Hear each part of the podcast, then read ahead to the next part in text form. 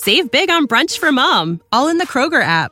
Get half gallons of delicious Kroger milk for 129 each, then get flavorful Tyson natural boneless chicken breasts for 249 a pound, all with your card and a digital coupon. Shop these deals at your local Kroger, less than 5 miles away, or tap the screen now to download the Kroger app to save big today. Kroger, fresh for everyone. Prices and product availability subject to change. Restrictions apply. See site for details.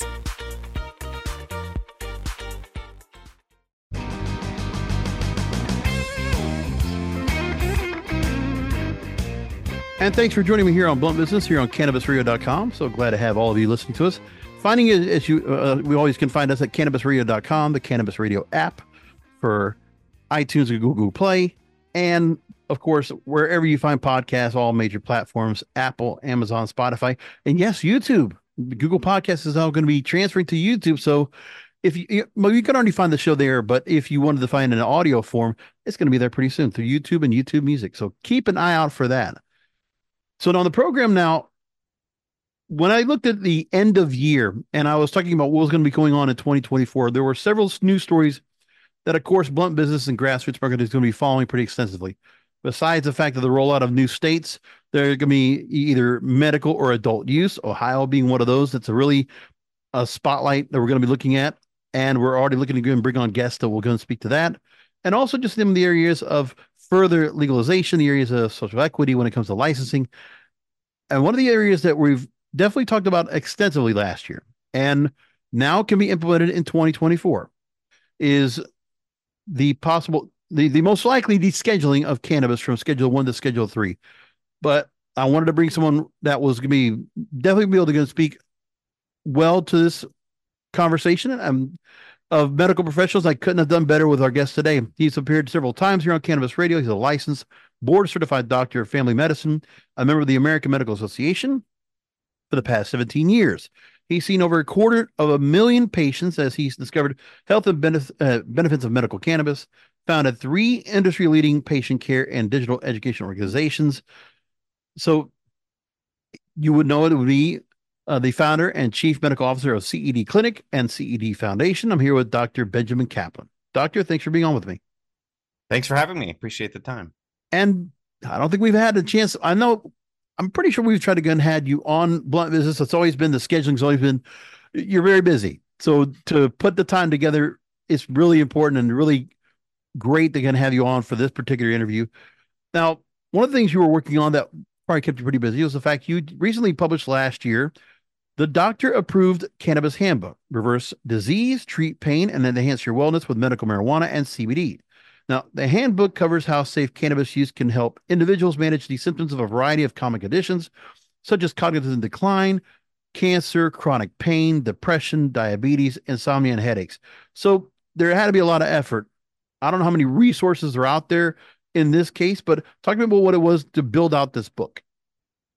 Well, I can tell you there are no resources like this. Um, that's right. one of the reasons I wrote it. Um, I've been learning about cannabis for about 10 years, you know, really rigorously, seriously. As you said, as you said, I've overseen a ton of patients in my clinic. Um, and many times my patients ask me where they should go to learn more. Um, you know, their doctors are telling them, I don't know, go look for another doctor or go look online. And there aren't really great resources that guide patients with practical routines that are evidence based and that are simple to understand. Um, there are plenty of cannabis books out there that are written for doctors by doctors. Um, there are plenty of picture books that are written, seems like, for children to look at pretty pictures. Um, right. But there aren't really good guidelines for patients to know how to achieve success with cannabis.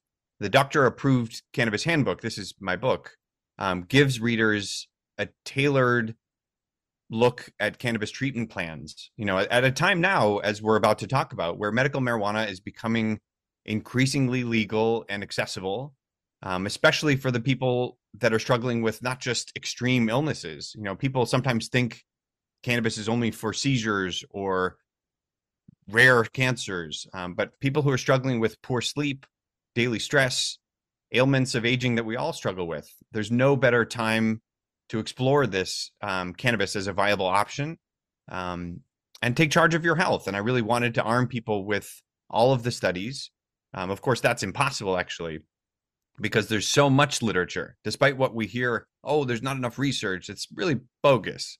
Um, there's nobody reading the literature. There's nobody teaching the literature in medical schools. Um, but there's plenty of research out there. One of my jobs in my career has been to publish all of the research. I have the largest library of cannabis publications that's offered free to the general public to read. Um, but very few people really understand that stuff. Um, so I consolidated the most important research and I put this book together. Every single claim in the book is backed with evidence based science referenced right in the back. Um, so it's meant for everybody to understand, but for the skeptics out there who want to read and see where this is coming from, my cards are on the table. You're going up against a barrage of negative press that happens on a regular basis with every time I see studies that come out that want to go ahead and make comments about the you know conceptions of the of cannabis use and what's being said, and you know there are so many times where I'll see. Well, it wasn't that long ago I saw a study that was talking about, and the, they released the study now, but yet the study was done I think in 2014, and it was a small survey.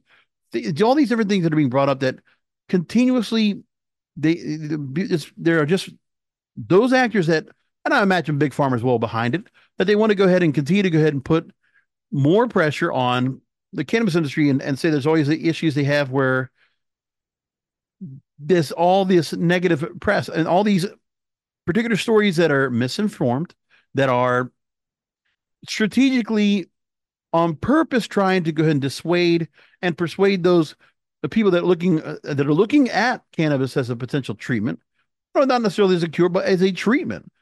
But there are so many different bad, really people that are coming in using the media, using their way to go and you know through public relations to continue to go after cannabis and debunk its use. So with this handbook, I mean, you put yourself out there as that first resource, as you said, to take the front line. So so far, you know, obviously you've gotten good press and, and some good feedback from the book so far. But what have you gotten so far that you've been surprised? I mean, uh, reviews that have been put out there so far, and, and what people are trying to go and say to debunk what all that work you've done. Um. So yeah, you're right. So far, I've heard really tremendous um, satisfaction, praise. Most of the audience so far has been the cannabis enthusiasts.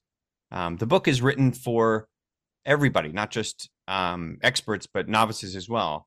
Um, so I tried to write it so that everybody could understand, everybody could approach it differently. Um, most of the people who are in the silo of cannabis is evil and always has been aren't really looking outside their own neck of the woods. They don't care what other people think. They've made up their mind and they're not really open to other ideas. Um, so I, I, don't anticipate most of them are reading the book, unfortunately, um, because I wrote it in part for them. Um, the book is not just a sunshine raining down on all of the good things about cannabis. I do lay bare some of the concerns that we have um, when people use too much or use in inappropriate ways.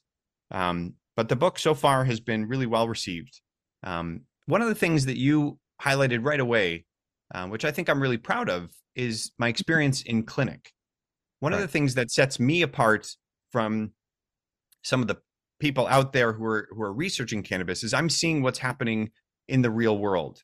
Um, you know, research clinical trials are like a botanical garden, carefully curated, they're controlled, they're designed to study specific plants or aspects um, of whatever they're growing that are under ideal conditions. Everything is meticulously planned from the soil in these botanical gardens to the amount of sunlight or water they get.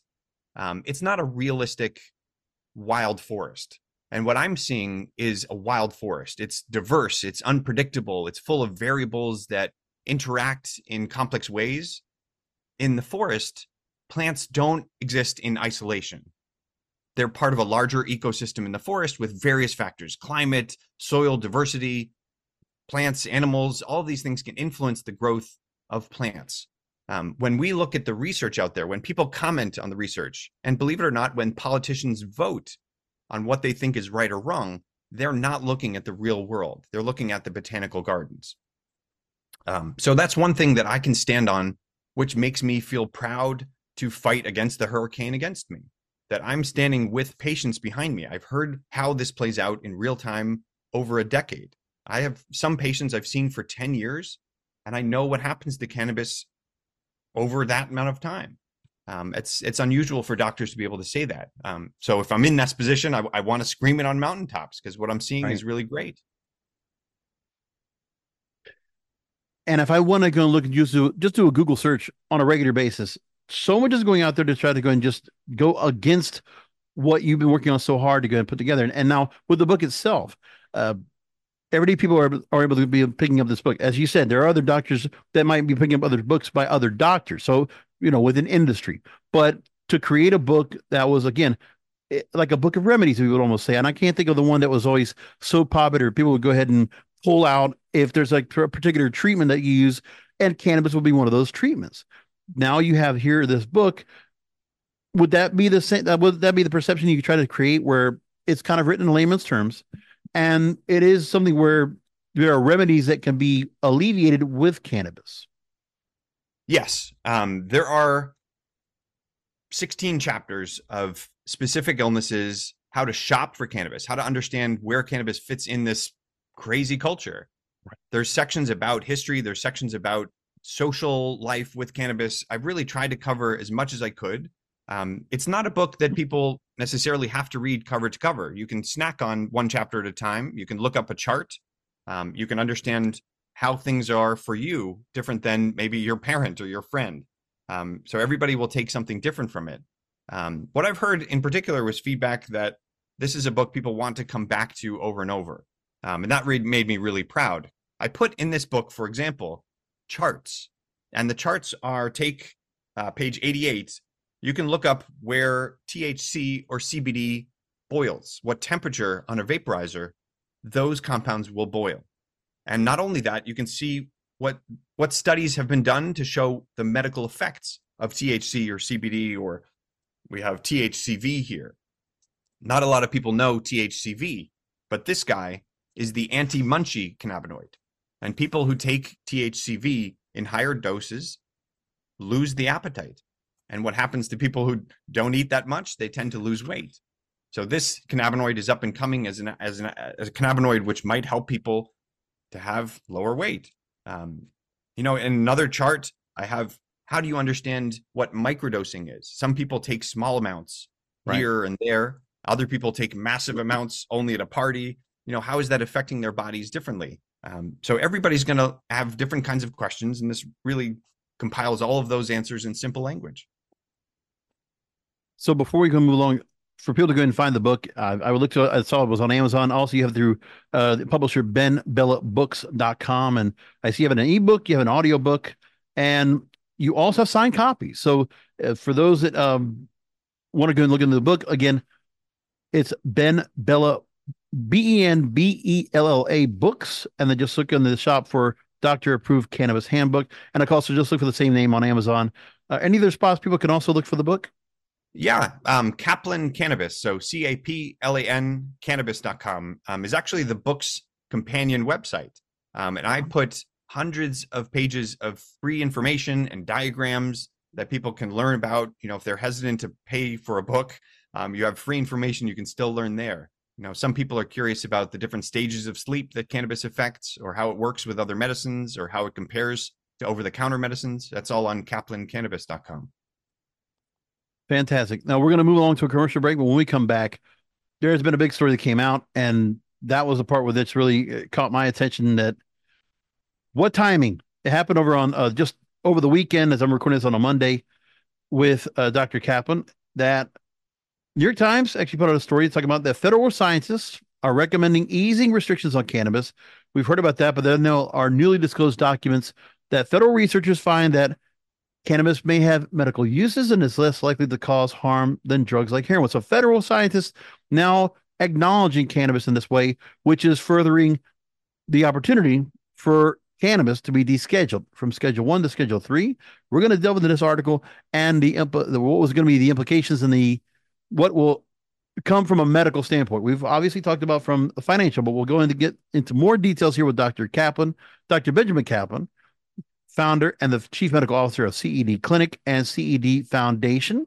and we'll be back with more after a short break. And by the way, you want to go and follow Dr. Caplan? You can go and look for his website, Benjamin Caplan with a with a C, C A P L A N dot com, or cedclinic.com. We'll be back after a short break. Rolling into some sponsors, but we'll be right back with more Blunt Business. Welcome back to Blunt Business. I'm here with Dr. Benjamin Caplan, MD, founder and chief medical officer of CED Clinic and CED Foundation, author of the Doctors Approved Cannabis Handbook. And I want to go and take from a story from the New York Times that came out a couple days ago as we're recording. And I'm going to just take directly from them quoting. In the story, they say, quote, cannabis is neither as risky nor as prone to abuse as other tightly controlled substances and has potential medical benefits, and therefore should be removed from the nation's most restrictive category of drugs federal scientists have included. And recommendations were contained in a 250 page scientific review provided to Matthew Zorn, a Texas lawyer, who, who sued, the, sued the Health and Human Services officials for its release. And it was published online on Friday night. Uh, this is uh, January 15th as we're recording, of course, for future publishing. An HHS official has confirmed the authenticity, authenticity of the document. They show that scientists at the Food and Drug Administration and the National Institute on Drug Abuse have recommended that the Drug Enforcement Administration (DEA) make marijuana a Schedule III drug alongside the likes of ketamine and testosterone, which are available by prescription. Quote, I anticipate the DEA will proceed with descheduling, and we know from a financial standpoint, IRS Section 280E would no longer be applied. We've already talked about that here extensively on the program, but the medical implications is what I want to ask you about, Dr. Caplan. What would those be? So I think we're not we're not quite there yet. I think the um, the excitement in the cannabis community and the general public, you know, both for and against rescheduling is palpable. Um, both people on both sides, both camps on both sides, are very excited about cannabis, um, vehemently against it or vehemently pro. Um, I think we're we're a little bit the cart before the horse. Um, you know, the DEA in the past has been pro cannabis. Um, you know, this is this is not particularly news. You know, in uh, the 70s, 1972, the Shafer report clearly showed, you know, led by the head of the the DEA at the time, um, that cannabis was not without medical value. Um, in well, part the, of it is you always say that it's because there's a lack of research, and I still see stories that talk about that now. But you know, what kind of research can you do when there are limitations and regulations oh. put in front to be allowed to do research to be able to get the kind of, you know, materials or exhibits to be able to go and do the said research in the first place? Yeah, the, the question about safety is is a done deal. Actually, um, right. in the judicial branch, um, 35 years ago, there was an administrative ruling by the the, the DEA's administrative law judge Francis Young um, this was September 6, 1988, determining that cannabis not only possesses accepted medical utility in the US, but they actually, the, this judge uh, recommended that it ought to be available to qualified patients. Marijuana, this is a quote marijuana in its natural form is one of the safest, safest therapeutically active substances known to man, period. By any measure of rational analysis, marijuana can be safely used within a supervised routine of medical care. This is 1988 from um, a U.S. administrative judge, um, Francis Young. So the judicial branch has said this is clearly has medicinal value. Um, you know, now the DEA is the executive branch trying to piece this together. Um, not a lot of people are aware, but it's not just a question of U.S. interests. Um, you know, the U.S. right now is tied to international treaties. Mm-hmm. Um, there are there are several since the 60s. Um, 1961, there's the Single Convention on Narcotic Drugs. That was an important international treaty to which the U.S. is a, sign- a signator, um, where cannabis is listed on the schedules that is not allowed for for international trade, for you know combating drug trafficking, etc. Fast forward to 1971, the Convention on Psychotropic Substances is another similar treaty um, that expanded international drug control um, over psychoactive drugs, certain synthetics, etc. Fast forward to the UN Convention Against Illicit Traffic in Narcotic Drugs and Psychotropic Substances of 88. This is now the third major international treaty to which the US is assigned as a, as a signature. um, those bind the U.S. If we we say on the one hand, inside U.S. we're allowed to have these substances, but on international agreements we say it's not. That puts the U.S. in a very compromised position, and the DEA has to abide by their agreements. The DEA is not just mindful of what the U.S. citizens want; it's also um, a federal agency that is bound by enforcing not only our laws but also adherence to international treaties. Now, in terms of research, uh, I mentioned before, Mm-hmm. Does this change who can go ahead and evaluate, research, and be able to go and use cannabis to go ahead and understand more of the possibilities? I mean, at least it would be, I guess you would say, legitimizing in the in the eyes of federal scientists. Now we get a chance to go and actually put some real work in and put in some studies that these federal scientists will actually acknowledge even more so. They see there's benefits. We'll talk about in a moment, but to show the research that proves the point? No. Um, simply put, I think um, the rescheduling does quote unquote give more access, but access is not the problem and uh-huh. research is not the problem. There's plenty of research out there that nobody is reading, nobody is adhering to, nobody oh, is considering seriously. They're certainly not discussing it with patients. So the idea there's not enough research um, is a never-ending argument. Um, I've never heard a doctor saying, you know what, I'm not going to read anymore. I've, I've have enough research on any topic. So there's always going to be a need for more learning um, to challenge existing norms. That's normal for medicine. That's part of scientific well, understanding. Dr. are there enough medical studies? Are there enough medical journals that are reporting on it? Do you feel like, are there are some being suppressed? it's not impossible to study cannabis. All you need is a DEA license, and most providers have a DEA license. It's not very hard to to to acquire product. It's not very hard to design studies so that you can understand what's happening to people clinically with cannabis. Um, right. Rescheduling makes it a little bit less onerous, but for the people that are dedicated to studying it, there are thousands of publications every year now. This is not a problem as much as understanding and accepting cannabis as a legitimate option that's a problem. That's a social problem. It's a stigma that needs to be removed. And to that extent, I think rescheduling sends a signal from the government to the people saying, we got this wrong, that cannabis is not the evil that we thought it was. It does have medical uses for which the US actually has patents. Um, so the US has sort of spoken on both sides of its mouth uh, this issue forever, but this would be a meaningful statement to the public saying, we were wrong. This does have medical value. And that as an attack on the stigma that we all grew up with is effective. I think that's the real meaning out of a rescheduling. Now, from Washington D.C. Washington D.C.'s perspective, there's still some corruption quite a bit over there, and I'm sure that you know when cannabis uh, needs the help of alcohol and tobacco to go ahead and lobby in efforts to try to put out what forty billion dollars a year in lobbying efforts to try to go get congressional legalization.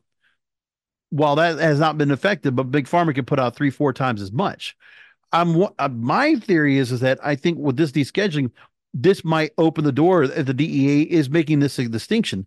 Does pharmaceutical companies now say, well, now we're going to jump in and we need something else to go ahead and get people on board, and we need to be able to use cannabis for various treatments. What can we put into a shot or a pill? What can we do now to administer and start using it for ourselves? We've been suppressing the cannabis industry alone for decades to keep this off of our radars. But now this change is being allowed. In my mind, I'm thinking, well, the, well, drug companies can say, well, now we're going to jump into the game. We're going to go ahead and take this scheduling and now start doing our work to prepare, you know, trials or start testing new products, new drugs. Yeah, I mean, the US political system is a very intricate puzzle. I think one could see it through a scientific lens, one can see it through a pharmaceutical lobbying lens. Um, I think none of them is is crystal clear. None right. of them, you know, kind of has the right answer. I think what you've said is, you know, bears some truth that lobbying from pharmaceutical companies, from alcohol, the, the alcohol industry is effective and is meaningful. Um, and cannabis to that and doesn't have the same kind of lobbying power. So the sort of discussion at a political level is not the same. Um, and actually, that's that's a fruitful point. You know, the scheduling system we're talking about rescheduling right. is not a scientific system; it's a political system. Yes. Scientists are not voting on this, politicians are, and they are given a curated selection of scientific opinion. Um, you know, cannabis right now is scheduled as worse than cocaine and worse than fentanyl, which are Schedule Two. And I think if you talk to anybody with half a brain, they know fentanyl is killing people. Right. Cannabis is not. Um, more than that, you know, Schedule Three would put it on par with ketamine and steroids, which is still a different scheduling than Xanax or Ambien benzodiazepines like Ativan. You know, the, the scheduling system makes no scientific sense. Um, benzodiazepines, we know from you know a British medical journal a couple years ago, shows an all-cause mortality tripling. That people who Mhm. take benzodiazepines are three times more likely to have some kind of harm related to them. That's you know, in my book, not the same thing we're seeing from cannabis. Right. So again, this is not a scientific system; it's a political one, and is certainly subject to a lot of bias and influence. I want to move along into what the New York Times also reported here. They also made the point that quote the When you need mealtime inspiration, it's worth shopping Kroger, where you'll find over 30,000 mouthwatering choices that excite your inner foodie. And no matter what tasty choice you make, you'll enjoy our everyday low prices, plus extra ways to save, like digital coupons worth over $600 each week. You can also save up to $1 off per gallon at the pump with fuel points. More savings and more inspiring flavors make shopping Kroger worth it every time. Kroger, fresh for everyone. Fuel restrictions apply. Save big on brunch for mom, all in the Kroger app. Get half gallons of delicious Kroger milk for 129 each, then get flavorful Tyson natural boneless chicken breasts for 249 a pound, all with your card and a digital coupon. Shop these deals at your local Kroger, less than 5 miles away, or tap the screen now to download the Kroger app to save big today. Kroger, fresh for everyone. Prices and product availability subject to change. Restrictions apply. See site for details. Review by federal scientists found that even though cannabis, I'm going to say cannabis instead of marijuana, is the most frequently abused illicit drug, it does not produce serious outcomes compared to drugs in schedules one or two. Cannabis abuse does lead to physical dependence, the analyst noted, and some people develop a psychological dependence. But the likelihood of serious outcomes is low, the review concluded. And they also said there is, quote, some scientific support, end quote, for therapeutic uses of cannabis, including treatment for anorexia, pain, nausea, vomiting related to chemotherapy.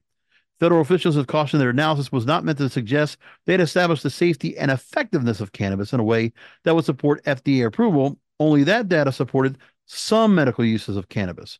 So that's still a pretty big reach and an acknowledgement for federal scientists to go ahead and make those points. But again, they're still adhering to caution. They're not giving a full throated endorsement, nothing like that. But are you surprised the federal scientists, well, are, I mean, they probably knew about this, but now they're finally catching up and actually saying what doctors like yourself have known for years?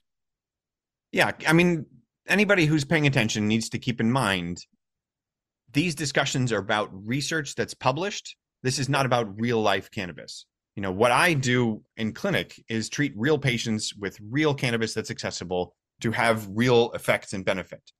What these guys are talking about and women in politics is what Mhm. research is published, what can get to their desk through lobbyists. This is not a clean picture of what's actually happening. Um, and newsflash, the government doesn't always get it right and in some in some cases most of the time perhaps they they get it wrong Right. um, so for sure my window i think is is real i'm seeing you know as you said you know close to 300000 people in, in my career i've seen the results of how people respond to cannabis and it's overwhelmingly positive Mhm. um, but we're not hearing about that because of the other social stigma because doctors aren't educated about it because we all grew up in this idea that it was a stepping stone to other drugs that you were hooked on it you know what the the quote you surfaced acknowledges is that people can become dependent on cannabis um, and let's take a let's take a second to think about what that means you know i wear glasses i would say that i'm dependent on them because i Yep. see clearly and i enjoy seeing clearly that doesn't make it a problem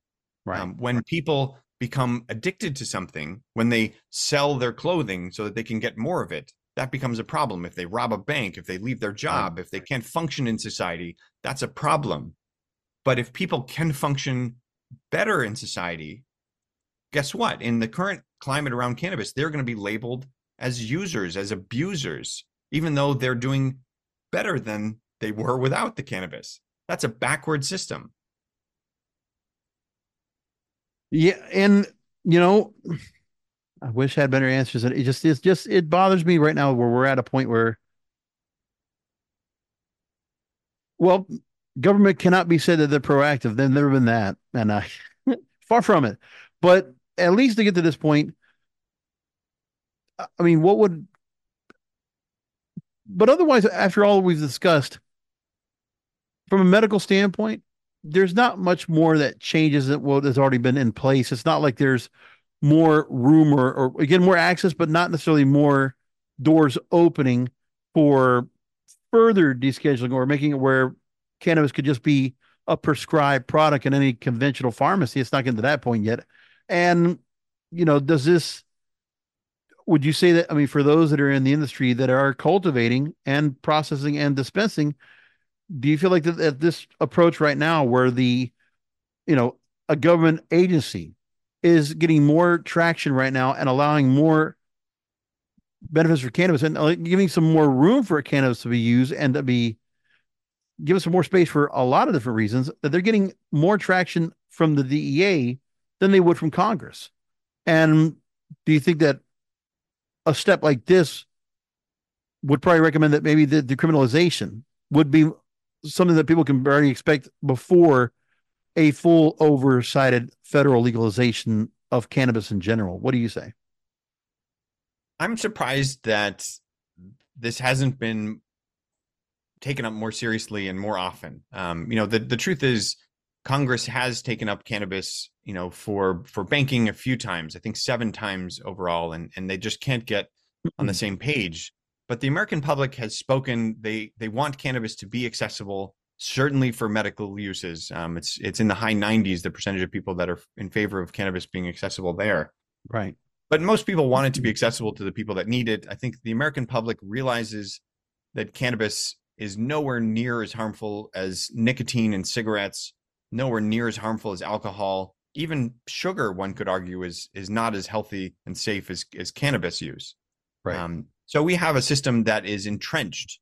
You know, we've grown up in this culture around cannabis being this evil stepping stone, and the whole system has to change. And the system includes certainly the government's perspective, but also the medical education, the general public social education, our, our social circles and acceptance you know we see people stepping outside to take their medicine you know we sometimes judge them for that which is different right. than you know taking a pill even though it might be the same chemistry happening.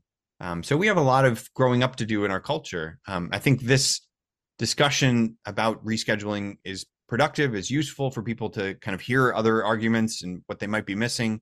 Um, again my hope is people really just find what's better for them and I've taken approach not to be a politician, but to educate the public through any means I can. I teach online through social media. I have newsletters. I wrote this book. Um, just recently, you know, of course, AI is popping up around us. Um, right. I created an AI chatbot so that people who want to can learn about the literature in cannabis, can ask questions that are personal, seeing if cannabis might be appropriate for them. Um, I'm trying to reach everybody I can because this is this has to be a community effort. You know, we've all come this far against every single odd against cannabis. We have laws, we have stigma, we have culture, all of it against cannabis. And yet we're still here, still fighting for it. And that speaks volumes. And we need particular things like that AI chatbot because of the fact that even with AI, it still has to be what information is being programmed, what information is being entered and inputted into a particular AI system. And we already know there's some points where you know, there might be certain information that you might be asking for that will not have that information or will, will not disseminate that information or give you the, the answer you really expect because of what's being added into it, what's being programmed into it. It can still be controlled in some way, shape, or form. And sure, it could probably learn on its own and eventually get to the point. But that's a part where I appreciate you putting that out there, where you're putting the actual input of real, real important information that you definitely have that is accurate, dependable, accountable, and it's being put into this. Meanwhile, we might not see it in other places, just to make that point. And right. with that, the negative criticisms we have to go and bring up because we're going to go into that because New York Times decided, well, they couldn't finish this long article without putting a couple points in there that, uh, of course, somebody had to go ahead and say, take a little downplay on cannabis. They couldn't help themselves but just take a couple of jabs. So they did. And so, Dr. Caplan, I want to ask you about that after we come back from a short break. Final break, folks, here on Blunt Business with Dr. Benjamin Caplan, founder, and chief medical officer of CED Clinic and CED Foundation. Again, his website's benjamincaplan.com, uh, C A P L A N, cedclinic.com, and also Caplan Cannabis, C A P L A N, cannabis.com. So you can go look for the book, the doctor's approved cannabis handbook, which is now available for you to go and find, ebook, get a signed copy, listen to an audiobook. It's all set there for you. We'll be back after with, with final questions with Dr. Caplan after this. Rolling into some sponsors, but we'll be right back with more blunt business. We're in the home stretch with Dr. Benjamin Caplan of CED Clinic and CED Foundation, also author of the Doctor's Approved Cannabis Handbook. So we've been talking about the New York Times story where they talk about how federal scientists, before the, we were talking about how federal scientists now are acknowledging that, you know, cannabis should be to the recommendations of the DEA that it should be removed from the nation's most restrictive category of drugs.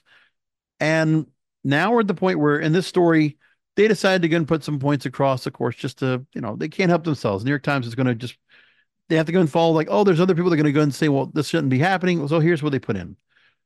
They note that any long running study of cannabis that the federal authorities have reviewed may not account for the escalating strength and increasingly frequent use of cannabis. Now, that's the part they said, but this is where New York Times decided to add, which has been tied to psychiatric problems and chronic vomiting among users in recent years. For years, there was this promise, ultimately unmet, that marijuana could be used to combat opioid abuse or treat mental health problems. This is according to Keith Humphreys, a Stanford health policy professor, former federal drug policy official. He also goes on to say, quote, as the science has gotten better in the intervening decades, most of the therapeutic claims about cannabis have been debunked. And the evidence that cannabis can, in fact, be quite harmful has gotten stronger, yet it is now the federal government decided to call it a medicine. It's a pretty strong claim he's putting out there. What would you say to that? The history of medicine has been done, has been built on junk cannabis. Um, the government allows study through the cannabis that they grew. It used to be a, a hack supply in Mississippi. Um, so most of what we know about cannabis that's been published was a funded by the National Institute for Drug Abuse, who mm-hmm. I'll uh, let the readers know we're not cheerleaders for cannabis. No. Um, and if studies are funded to show evil, chances are if they want to get published, that's what they do. Yeah. Um, that seesaw has flipped in the last five, ten years, where we're seeing many, many more studies that show benefit. Um, so it's true that the cannabis of today is very different than the cannabis of of yore. Um, and in terms of escalating mm-hmm. strength, that's true also on the good stuff.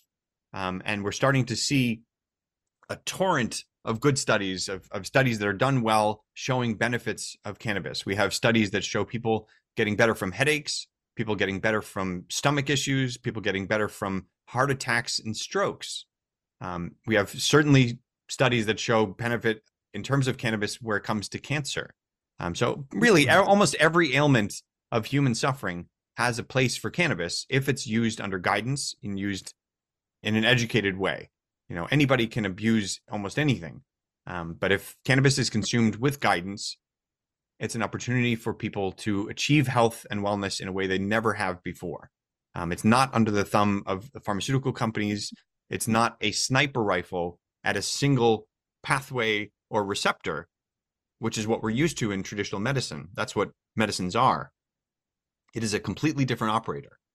Cannabis, as it works in the body, is more like exercise or nutrition or sleep. Right. It's a full system actor. Um, so, rules that we're used to thinking about in terms of medicine aren't the same for cannabis. And similarly, the way that we study cannabis can't be the same.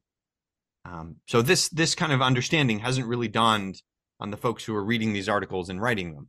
Um, but I think that stuff is coming. I think as more and more people see the government, wait a minute, got it wrong, they're going to start opening their eyes up to how the information is coming in. They're going to realize the studies that were done in the past were biased, and the studies that we understand now may not even be applying to cannabis users in the right way, in a fair way.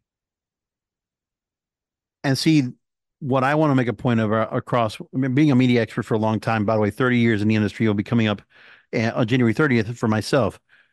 I'll just say this when it comes down to thinking that mainstream press outlets are going to be the ones that are going to be the the interpreters. They're going to be the ones that will allow, you know, the acknowledgement and endorsement of cannabis and, and allowing some of these studies and these research uh, papers, all these articles, all these things that are going on that are touting the benefits of cannabis legitimately, but they're being suppressed. Okay, I mean, what kind of judgment? What, what kind of uh, for me? How would I go ahead and trust mainstream press outlets that are out there, television, newspaper, what have you, when they want to go ahead and suppress those kind of stories from coming to the limelight, and of course, put the negative ones out? Meanwhile, they're taking the advertising revenue of companies like Pfizer or Eli Lilly and putting out products like Jardiance and Ozempic as you know they'll they'll take their money all they want and put out their commercials all they want. So they're getting paid by those. And you're telling me there's not a bias? Not you. I'm talking about the audience. Ask yourself the question: Do you want to go ahead and trust what's being said by there? That you got to go and dig deeper, and not necessarily social media, but like go looking for stories. You have to start looking a little bit deeper and a little bit wider scope and spectrum on what you're finding out for this information. Because for me, just to find out for this some, of this information, I took a New York Times study. You know why? Because they put the story out there, and for the most part, they gave it to me from a, you know, give me the who, what, when, where, and why. But of course, they got to bring their editorial point into that, which that's their modus operandi. But the press, they're and paid for in some cases, and you know the difference between news and opinion is very much skewed. We don't have that anymore. It's clouded. There is no such thing as straight news or straight opinion. It doesn't happen anymore. It's more just opinion than anything else. So that's my point about it. But uh, Dr. Cap, I want to go and let you go and follow up on that, just on the fact of if people can get to this information, because some people still trust, oh, well, these big, you know, alphabet letter news networks and all these major newspapers and all these other outlets. Well, they're going to give us the information that we're supposed to be looking for. We'll find out from them eventually, and then we can trust what's being said. But what do you say about that? You know, that we are getting some suppression and paywalls and a lot of the things that are holding back this information from being seen in the light of day. I'm old enough to remember media that was unbiased, that would let the listeners or the readers understand both sides of a discussion and let the readers or, or listeners come to a conclusion on their own. If you're reading a news article, you mm-hmm. know, even by the New York Times, and it's only giving you one perspective. I would suggest thinking, wait a minute, maybe they have a, a bone to pick. Maybe they have an agenda here. Um, it's sad that we live in a very polarized society where a whole news company tells one perspective and we have a whole other news company that tells a countering perspective.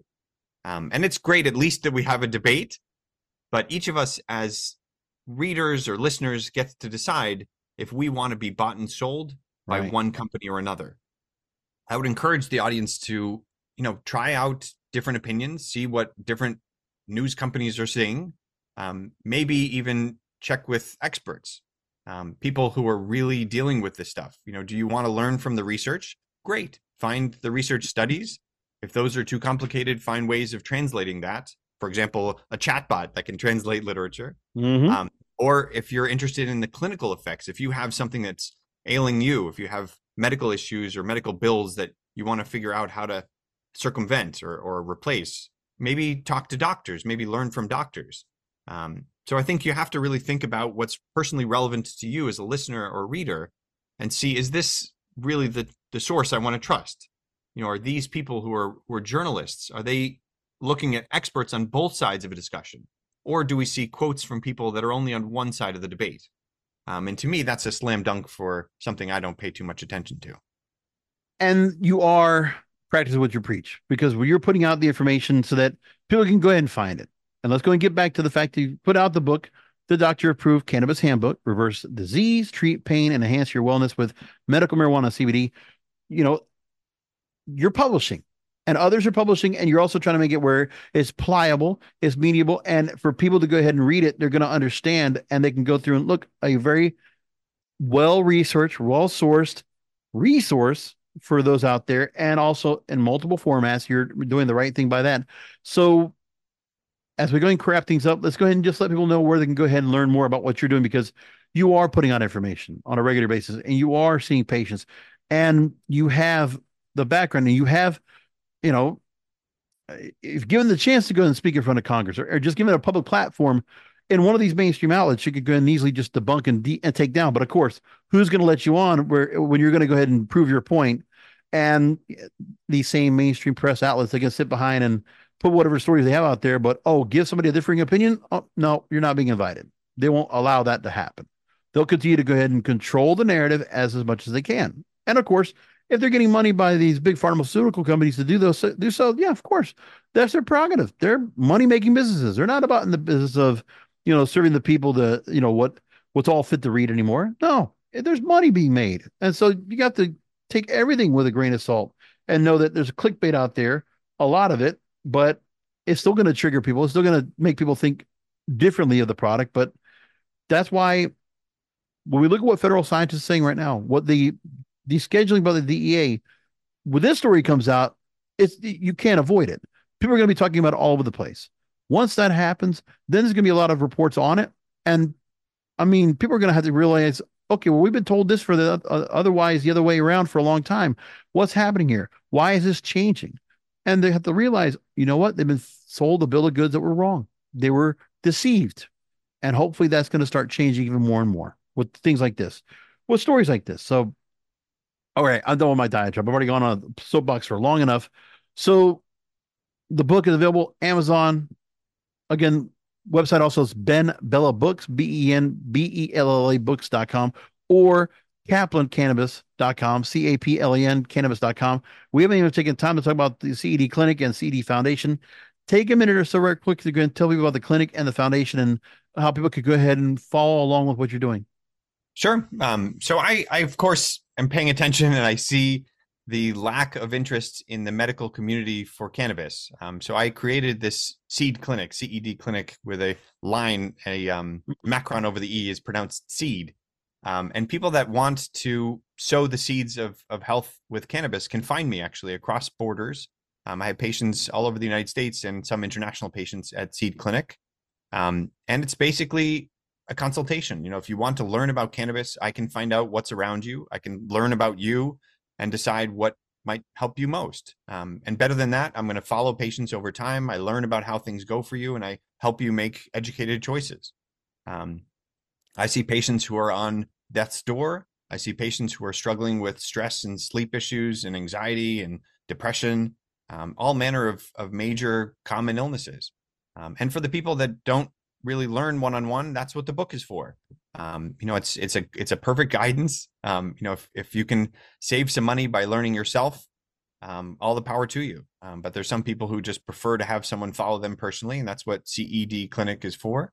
Um, anybody who wants to can book online at cedclinic.com. And you know, I shop on Amazon. I, I buy the book that I want there. Um, that's shipped overnight, so anybody who wants to read my book can do that. Um, and as you said, there's a, a audiobook um, they said no to my voice, so it's a professional narrator, um, and it's a it's a fantastic listen. It's actually only twelve hours of listening cover to cover. Um, you don't get the benefit of flipping through the charts, and some of these charts include terpenes and cannabinoids and flavonoids that you'll see advertised at any dispensary shop. Um, but if you want to understand what they're talking about from the dispensary, what they're selling, the book has a guide for that. That's a little bit better by hand. Um, and then people that want to, it's on Kindle, it's on the App Store. Um, but anybody who's interested in me and personally, uh, personal consultations should reach out to me directly at cedclinic.com. Fantastic. Again, paperback, Kindle, audiobook, it's all there for you. Dr. Benjamin Caplan, thank you so much for being on with us. Really appreciate you taking time out and talking to us about this story.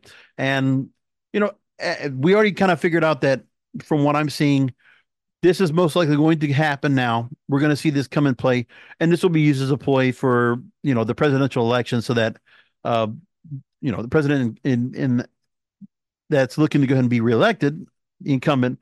This will be a feather in his cap for him that will hopefully help him get over the finish line and get him to be reelected. This is something I think that's being strategically planned to do that because they couldn't get legalization passed or safe banking or anything else like that. Even though they tried, I will give it. And again, a lot of bills being put out by, you know, policymakers to make that happen. So there's not like there's a, a plethora they can go and put up for a vote, but right now it's just that there's such a division in both Senate and House for that to be even be possible. So we have to wait till after the presidential election to see what kind of sways around for that. But in the meantime, I do see this re- descheduling happening coming to be, and this will be used and it will be strategically timed right before November. I do see that happening.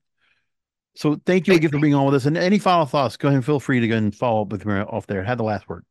No, of course. So for our people, for our friends who are who are more conservative um, leaning, um, keep in mind that the cannabis laws, as they are, are killing military recruitment. Um, hiring at federal jobs is yep. made hard when this is federally illegal.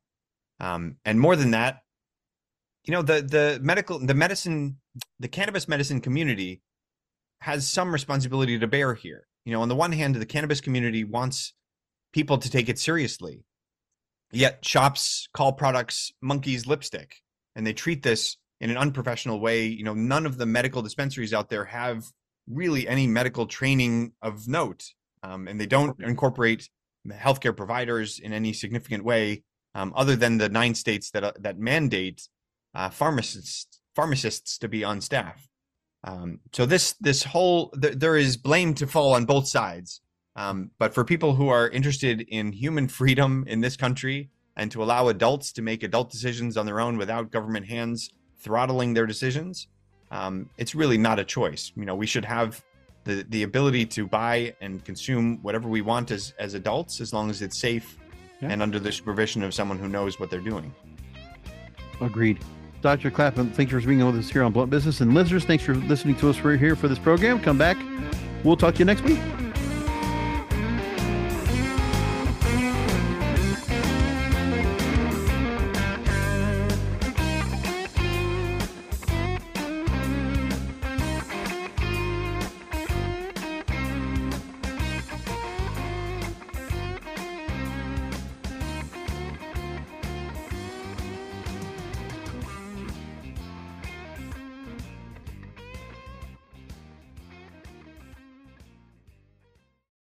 Without the ones like you, who work tirelessly to keep things running, everything would suddenly stop.